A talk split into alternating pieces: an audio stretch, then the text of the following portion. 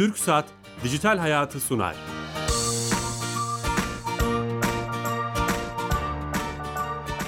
Herkese merhaba, ben Bilal Eren. Teknoloji, internet ve sosyal medyanın daha geniş anlamda dijitalleşmenin hayatımızı etkilerini konuştuğumuz Dijital Hayat programımıza hoş geldiniz. Her cuma saat 15.30'da TRT, TRT Radyo 1 mikrofonlarında sizinle beraberiz.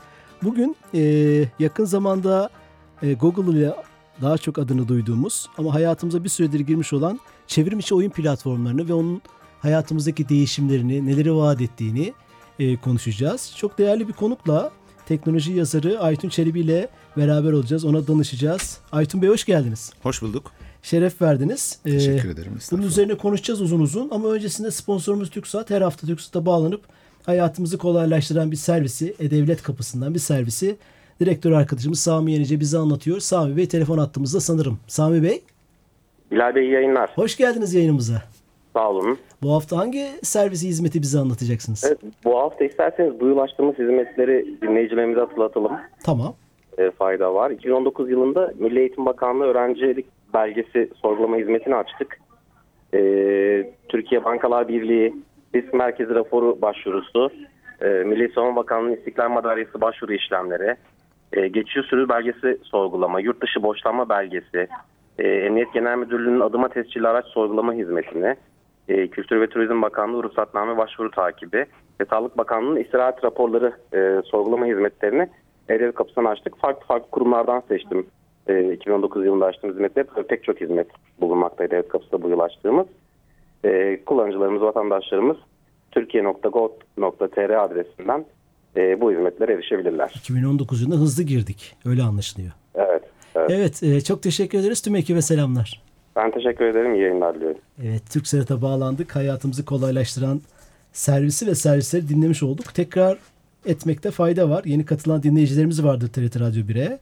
E, bugün çevrim içi oyun platformunu konuşacağız. Hatta e, onların bir sloganı var. Herkes için oyun platformu. Bu sloganla başlayacağız. Bu neyi vaat ediyor herkes için oyun platform sloganı Aytun Bey? Yani şimdi e, bugüne kadar oyunları biliyorsunuz. Önce e, işte bilgisayarlarda oynamaya başladık. Sonra oyun konsolları hayatımıza girdi.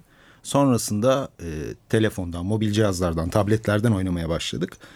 E, ama bunun için e, yani şu an bu ciddi oyuncu tırnak içinde diyebileceğimiz bir e, segment var. Kullanıcı segmenti diyelim.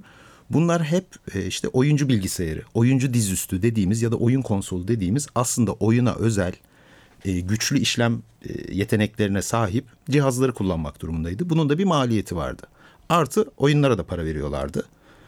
E, ve işte bu oyunları sağlayan servisler varsa yani oyun internet üzerinden oynayacaksa onun için de bir para veriyordu. Yani bu toplamda yüklü bir meblağa denk geliyor bir. İkincisi bu cihazları kullanmayı bilmek, bunlara adapte olmayı bilmek gerekiyordu. Şimdi herkes için oyun platformu dediğimiz zaman aslında işler biraz değişiyor. Çünkü bütün mekanizma, bütün sistem değişiyor ve herkesin her yaşta, her yerde bu tip cihazlara da muhtaç olmadan oyun oynayabileceği bir dönem başlıyor. Hı hı.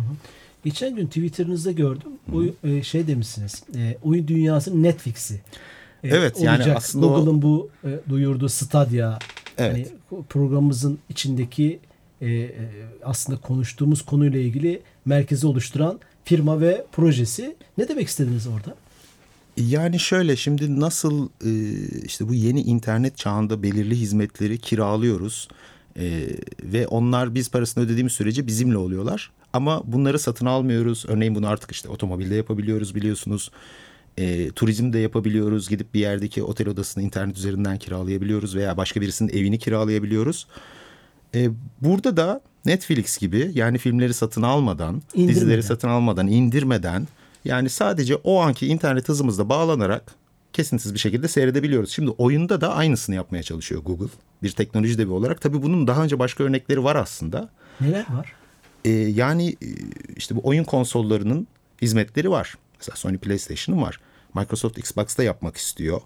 Bunun dışında bazı bilgisayar üreticilerinin var. Bazı bilgisayar parçası üreticilerinin var. Bunlar artık teknoloji üreticisi. Bir platform üretiyor ve bu platformu e, mesela ekran kartı ürettiği için oyunları destekleyen bir platform da yapıyor ki böylece ürünlerini eşleştirmiş oluyor. Yani böyle bir çok aslında şey, örneği var. Ne peki? Yani bu, bu kadar heyecan yaratmasını veya konuşulmasının Google'un artısı Yani tabii konuda? şöyle şimdi mesela e, akıllı telefonlar çıkmadan önce Şimdi herkes şu an A mı B mi diyor.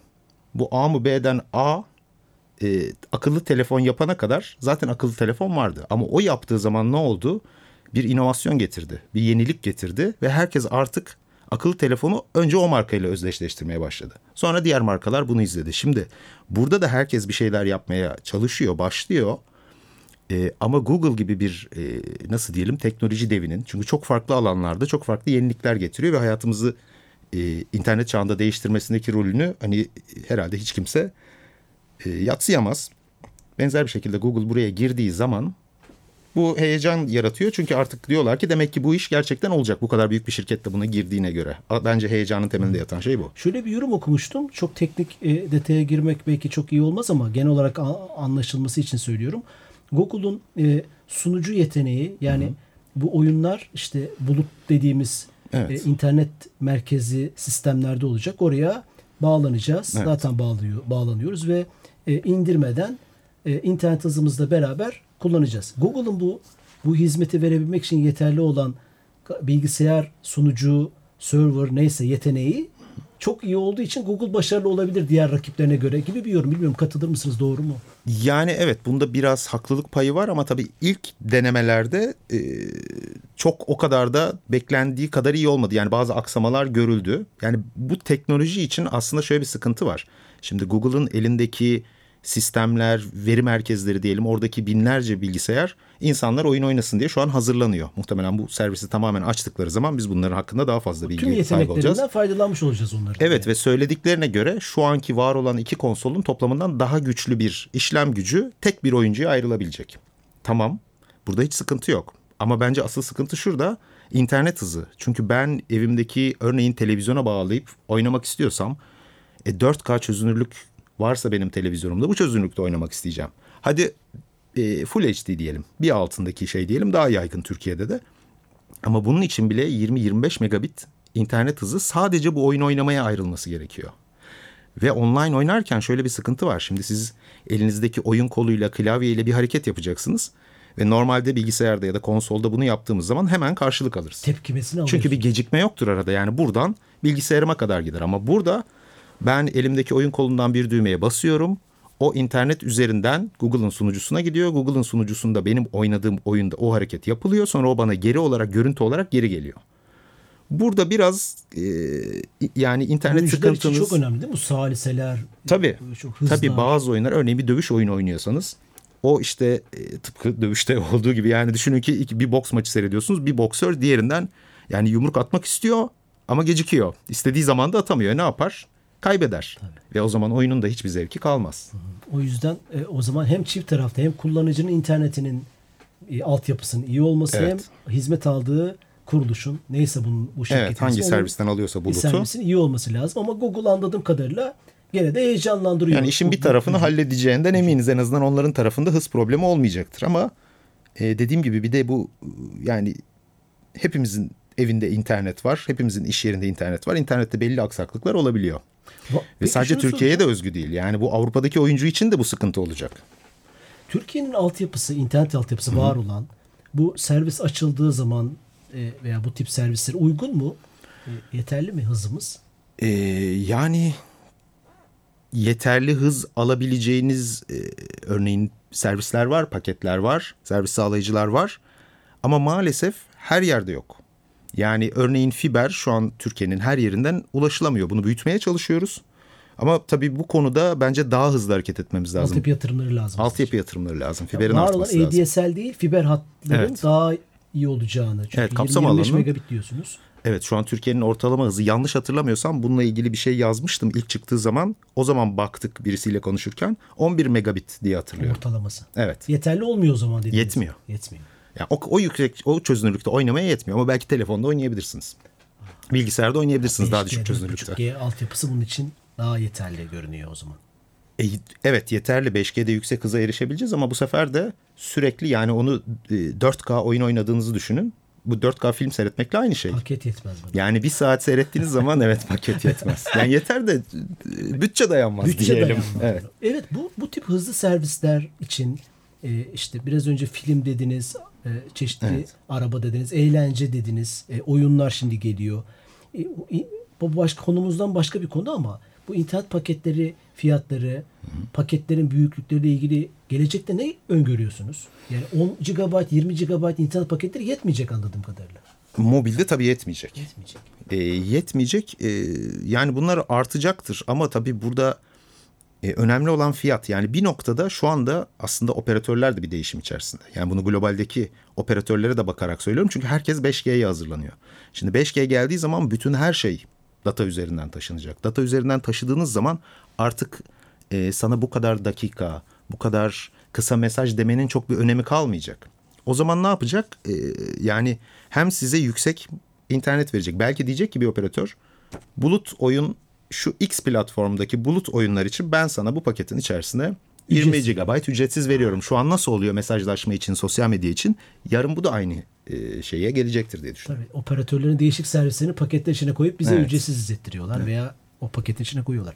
Aslında teknik yönüyle anlamaya çalıştık. Hani bu ne vaat Evet. ediyor? Nasıl çalışacak? Bunun fiyatlaması ne olacak? Tek bir soru bunu sosyal yönlü konuşmaların için butik oyun platformunun ücret politikası belli mi? Örneğin Google'ın bu duyurduğu Yok henüz açıklamadılar. Açıklamadı. Daha ne zaman çıkacağını da aslında bilmiyoruz. Bu bize bir e, nasıl diyelim bir tanıtım yaptılar. Oyun dünyasında da hep böyle şeyler olur. Yani özellikle e, tabii bunu Google orada yap yani oyun geliştiriciler konferansında yaptı aslında ama bu oyun etkinliklerinde bir oyun belki 3 sene sonra çıkacak bir oyunun ne kadar e, ileri bir aşamaya geldiğini göstermek için tanıtımlar yapılır. Cihazlar da böyle tanıtılıyor. İşte Google gözlüğü hatırlarsanız mesela o da önce bir gösterildi, geliştiricilere verildi. Sonra bir sene sonra belki e, yani hatırlamıyorum şimdi hani öyle uzun periyotlar olabiliyor öncesinde. Beta gibi oldu. Evet, yani evet. Bir anlamda. Ee, bu teknik yönünden sonra sosyal yönlü konuşacak olursak aslında biz programlarımızda hep teknolojinin, dijitalleşmenin hayatımıza etkilerini konuşuyoruz. Oyun konusu belki bazı dinleyicilerimiz için e, çok önemsiz bir şey gibi gözüküyor. Öyle demeyin. toplumun Türkiye'de bir kısmı için ama 30 milyon oyuncu var. e, o kadar dünyayı etkileyen bir şey ki işte Twitch'in YouTube'u zorlaması, Evet. oyun izleme platformunun, e, oyunların ailelerimizde, çocuklarımız üzerindeki etkilerini düşününce aslında toplumu ve dünyayı nasıl etkilediğiyle ilgili herhalde çok e, abartılı şeyler söylemiş olmayız. Yani çok etkiliyor. Yani e, şöyle söyleyeyim. e, Şimdi bir e, iş yapan şirketi en çok kim korkutur? Rakipleri, değil mi? Şimdi bu Netflix'te Netflix'in kurucusu şöyle bir şey açıklamıştı bu senenin başında yanlış hatırlamıyorsam. Benim rakibim örneğin Amazon'un bir film servisi değil. Benim korktuğum şey YouTube, Twitch demişti. Yani bu neydi? Çünkü orada çok ciddi bir e, oyun izleyen kitle var. Türkiye'de de. Ee, ve bunlar her yaştan. Yani e, bir oyun fuarına gittiğiniz zaman sadece çocukları görmüyorsunuz artık. Büyükler de var. Yani her yaşa göre oyun. Zaten dünya buna doğru geldi. Ee, çünkü yani hep zaten mobil cihazlarla, internetle iç içeyiz. Ve oyunu da orada oynuyoruz doğal olarak. Ve orada tabii ki dışarıda oynadığımızdan daha keyifli vakit geçirebiliyoruz. Tek başınıza bile bunu yapabiliyorsunuz. Dolayısıyla bence sosyal yönde Şunu soracak olursam internet üzerinden oynanan oyun platformların çoğalmasıyla, hayatımıza tamamen girmesiyle diyelim birkaç sene sonra öyle gözüküyor. Neler değişir? İşte eğitimde, sosyal olarak ço- çocukların gelişiminde. Mesela örneğin şunu diyorlar. izleyicilerin oyuncu olacağı bir döneme giriyoruz. Çok iyi. Evet. ilgimi çekmişti. oyunun içine e, Girmek. Ya herkes onu yapmaya çalışıyor. Sürekli aynı örneği vereceğim ama e, yine bir işte söylediğim gibi internetten film dizi seyrettiğimiz platform işte e, bir bilim kurgu dizisinin yabancı filmini çıkarttı. Bu filmde eski bu kitaplarda olurdu macera tünellerinde işte film bir yere kadar geliyor ve diyor ki karakter böyle mi yapsın şöyle mi yapsın seçiyorsunuz. Onu yaptığı bölümü seyrediyorsunuz ve siz yön veriyorsunuz. Artık yani ne yapıyor? Bizi içine doğru çekiyor, içine doğru alıyor. Oyun da aynı şekilde. E, demin söyledim çok izleniyorlar. E, şimdi bu Google'ın Stadia'nın oyun kontrolünün kontrolcüsünün üzerinde diğer kimsenin yapmadığı bir şey var. Bir düğmeye basıyorsunuz. O an oynadığınız oyunu sesinizle vesaire YouTube'a yüklüyorsunuz video olarak. Yani siz de bir oyun yayıncısı oluyorsunuz oyunu oynarken. Ve oradan birileri seyredebiliyor ve biz size bir şeyler söyleyebiliyor. Yani bu burada da bir interaktiviteye çağırıyor. Karşılıklı bir etkileşime davet ediyor. E, e, Böylece oyun geliştiricileri için geri bildirim mi vermiş olacağız? Yani bizim oyuna katılmamız ne sağlayacak hem bizim için hem geliştirici için? Yani bu Eğlenceyi oyunu mi büyütecek? aslında eğlenceyi büyütüyor. Bu bir e, oyun gerçekten çok organik bir dünya. İçine böyle e, daha fazla girdikçe daha da derinlerin olduğunu görüyorsunuz. Şöyle ki oyunu o e, Yani bir e, YouTube'da mesela oyun videoları seyrediliyor ya da Twitch'te e, oyun oynayan kişilerin nasıl oynadığı, nasıl konuştuğu yani bunu oturup bir yayıncıyı takip edip o size her gün oyun oynuyor ve insanlar merak ediyor. Şunu merak ediyor. Yeni bir oyun çıktı. Bakalım e, işte benim sevdiğim X yayıncı ne diyecek? O ne düşünüyor? O yüzden bu böyle hani e, ve bu illa profesyonel yayıncı falan olmanıza da gerek yok. Bir oyunda çok iyi bir şeyler yapıyorsunuzdur. Bunu koyarsınız ve bu belki milyonlarca izlenir. Şunun iyi tasavvur edilmesini veya düşünülmesi için aslında bu ısrarla bu şeyi soruyorum. Oyunu izlemeyi geleneksel dünya e, belli bir jenerasyon anlayabilir. Mesela bir futbol karşılaşmasını izliyoruz. Evet. Bir tenis maçını, evet. bir basketbol maçını. Ama izliyoruz. Evet. Siz şundan bahsediyorsunuz. E, e, içine girmekten ve ona müdahale etmekten. Belki şekil vermekten. Şimdi bunu düşünmek e, aslında hani hiç bu, bu deneyimi yaşamamış birisi için zor evet. olabilir. Daha nasıl anlatabiliriz acaba bunu? Yani e, aslında çok basit. Yani tiyatroya gidersiniz biri sizi sahneye davet eder ve orada sizi de oyunun içerisine katar. Aslında çok basitçesi bu. E, oyunun içine girebiliyorsunuz. Başkasının oyununa zaten katılabiliyorsunuz. Ama bir yandan da izleyip onun üzerine konuşabiliyorsunuz. Yani e, orada çok şey bir uçsuz bucaksız Geçen bir dünya var. galiba bir statta veya bir büyük bir yerde espor organizasyonunda. Evet evet senelerdir binlerce oluyor. E, ben ilk gittiğimde çok şaşırdım. Bundan e, kaç sene önceydi. Anlatabilir misiniz bize? E, ben de mesela işte hani insanların başkasının oyun oynamasını izlemesini ben çok yani ben izlemiyorum. Bana çok şey hitap etmiyor yani. Bazı bir tane oyundaki belli bir yer nasıl geçiliyordur ya da ne yapılıyor gibi bir şeylere bakarım ama internet öncesi kuşaksınız. Evet. Evet, evet. Şimdi ama dediğimiz gibi insan yani çocuklar bunu yapıyor. İşte Ülker Arena'ya gitmiştim. Yani normalde burada basketbol maçları oluyor, müsabakaları oluyor. On binlerce kişi geliyor, otuz bin kişi geliyor. Ama ben orada şunu gördüm inanılmaz bir kuyruk var dışarıda. Daha başlamasına saatler var. E, ilk bununla karşılaştığımda Türkiye'de yani çok şaşırmıştım. E, çünkü e, yani bir Anadolu takımının futbol maçının her maçında böyle bir e, seyirci bulma şansı yok. Yani belki büyük bir takım geldiğinde o kadar seyirci gidiyor. Ama burada sabahın köründe çocuklar şehrin dört bir yanından belki başka şehirden gelenler de var. Yakın şehirlerden belki uzak şehirden de vardır. Yani 30 bin kişi orada takımların maç yapmasını seyrediyor ekranlardan. Yani bunu evinde de yapabilir aslında. Evet fiziken oraya gelmesi de başka bir sosyoloji. Yani çünkü futbola gittiğiniz zaman yani oyuncu görüyorsunuz ama gerçekten onun koştuğunu görüyorsunuz, çalımı nasıl attığını görüyorsunuz eforunu ya da basketbolcunun evet eforunu görüyorsunuz ya da işte tiyatroya gittiğiniz zaman ama bu biraz daha bence sinemaya benziyor. Çünkü zaten orada bilgisayar başında durup aslında elinde fare oyun oynuyor. Evet. Yani o kısmı bana enteresan geliyor ama bunun çok ciddi bir seyirci potansiyeli var. Aynı şekilde bu seyircilerin hepsi birer de oyuncu. Evet biz tabii anlamaya çalışıyoruz bunu ve e, evet. o anlama üzerinden de neler yapabilir. Bir de buna karşı olanlar var. Yani bu oyun dijital oyunların e, e, işte özellikle işte psikologlar, sosyologlar evet. veya biraz daha bu konuda karamsar olan uzmanlar oyunların gençler için hani kendi ülkemiz için konuşalım çok da faydalı olmadığını üzerine uzun uzun konuşuyorlar, yazılar yazıyorlar, görüşler bildiriyorlar. Sizin görüşünüz ne? Yani burada e, bence bir e, ayrım var. Yani bunun e, kötü olduğunu düşündüğüm noktalar var. Bir kullanıcıdaki bağımlılık noktası. Onu tabii ki işin uzmanları söyler. Ne zaman bağımlı olunur? Yani hayatınızdaki aslında hani genel tanım şey ya diğer fonksiyonları bozmaya başladıysa yani oyun oynamaktan işe gidemez hale geldiyseniz işinizi yapamaz, uyku uyuyamaz, yani sizin diğer e, oyun olmadan işlevlerinizi bozuyorsa, evet sorumluluklarınızı bozuyorsa bu o zaman bağımlılık. İşte mesela bu noktası kötü. Buna dikkat etmek lazım. Hem kişinin kendisi için hem etrafındakiler için. Ee, ikincisi Türkiye için şöyle bir örnek vereyim. Yani ya da her, her ülke için bence geçerli. Yani burada çok ciddi bir e, yazılım potansiyeli var. Ciddi bir yaratıcılık potansiyeli var. Yani burada bir oy, burada oyun stüdyoları var ve hiçbir şey yapmadan gerçekten işte bacasız sanayi dediğimiz şey e, sadece tüketici olmamak lazım. Yani bunun üreteni de olmaya çalışmak, olmak e, hepimize kazandırır. Mesela o en güzel tarafı çünkü bir de bu yani sinema gibi. E, oyuncu kullanabiliyorsunuz yani aktör. E, seslendirmeci kullanabiliyorsunuz, müzisyen kullanabiliyorsunuz, e, grafikleri yapacak sanatçı, e, işte programcı, e, bunun pazarlamacısı, insan kaynağı. Yani bu başlı başına çok yönlü bir tam bir sinema endüstrisinden farkı yok aslında. Öyle bir potansiyel var ve hiçbir şey yapmanıza gerek yok. Teknik bilgiye sahip olmanız yeterli ve yaratıcı şeyleri de bunun içine dahil etmeniz ve buradan iyi bir ürün çıkartabiliyorsanız bütün dünyaya satabilirsiniz. Çünkü çok basit sadece İngilizce yapacaksınız ya da işte Çince yapacaksınız. Yani başka bir dile çevireceksiniz. O ülkeye göre yerelleştireceksiniz ve oturduğunuz yerden bunu yapabilirsiniz. Hiçbir yere gitmenize gerek yok. Bu sohbetimizden de güzel bir mesaj çıkartmış olduk aslında.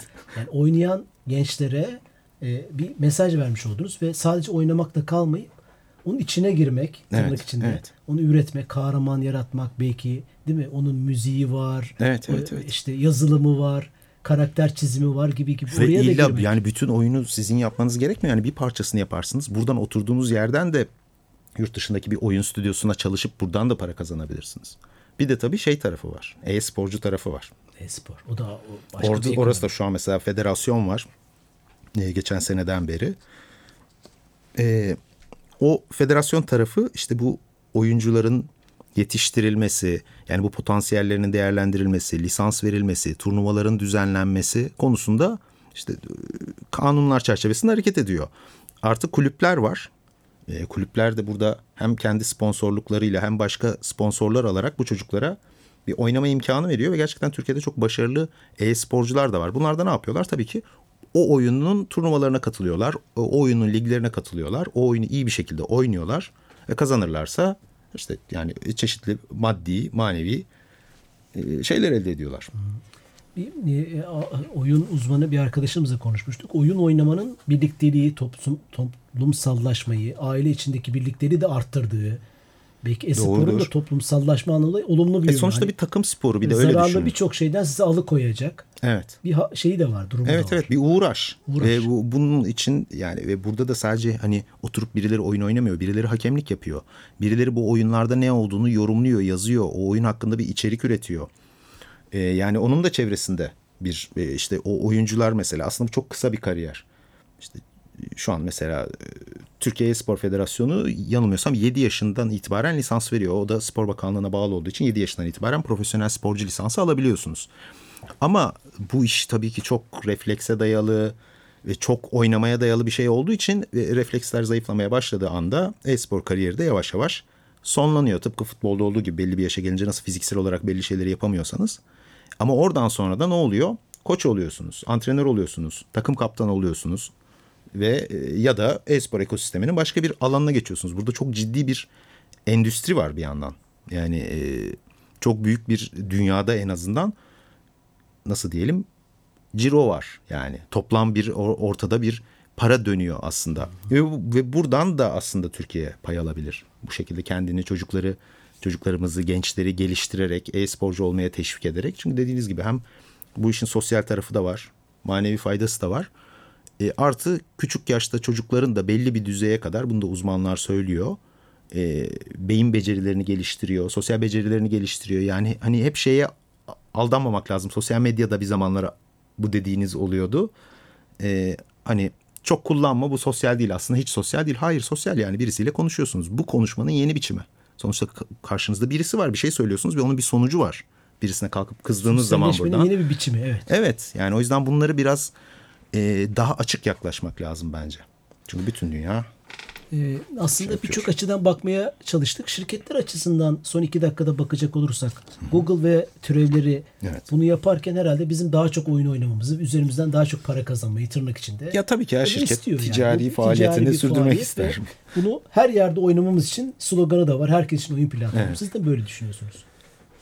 Ee, yani herkes için olduğuna katılıyorum ama yani herkes bence oynamalı evet. Ama dediğim gibi bu yani oynanacak oyun dediğimiz zaman da öyle tek bir şey yok ki yani girip o kadar çok çeşitli oyun var ki yani bir bulmaca oyunu da oynuyor olabilirsiniz.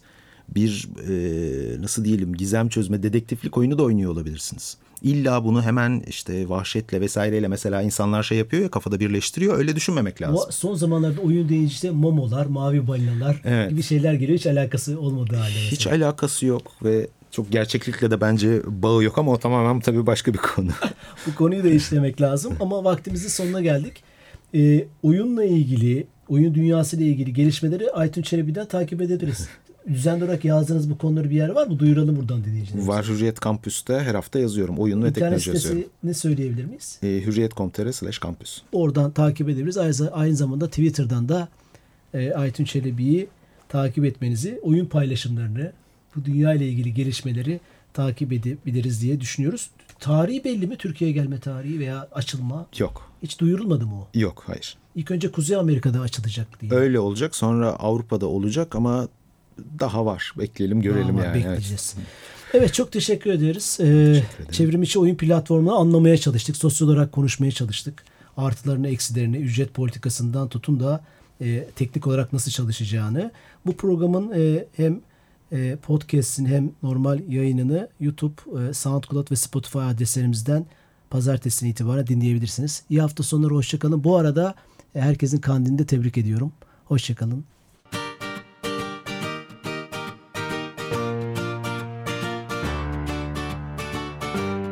Türk Saat Dijital Hayatı sondu.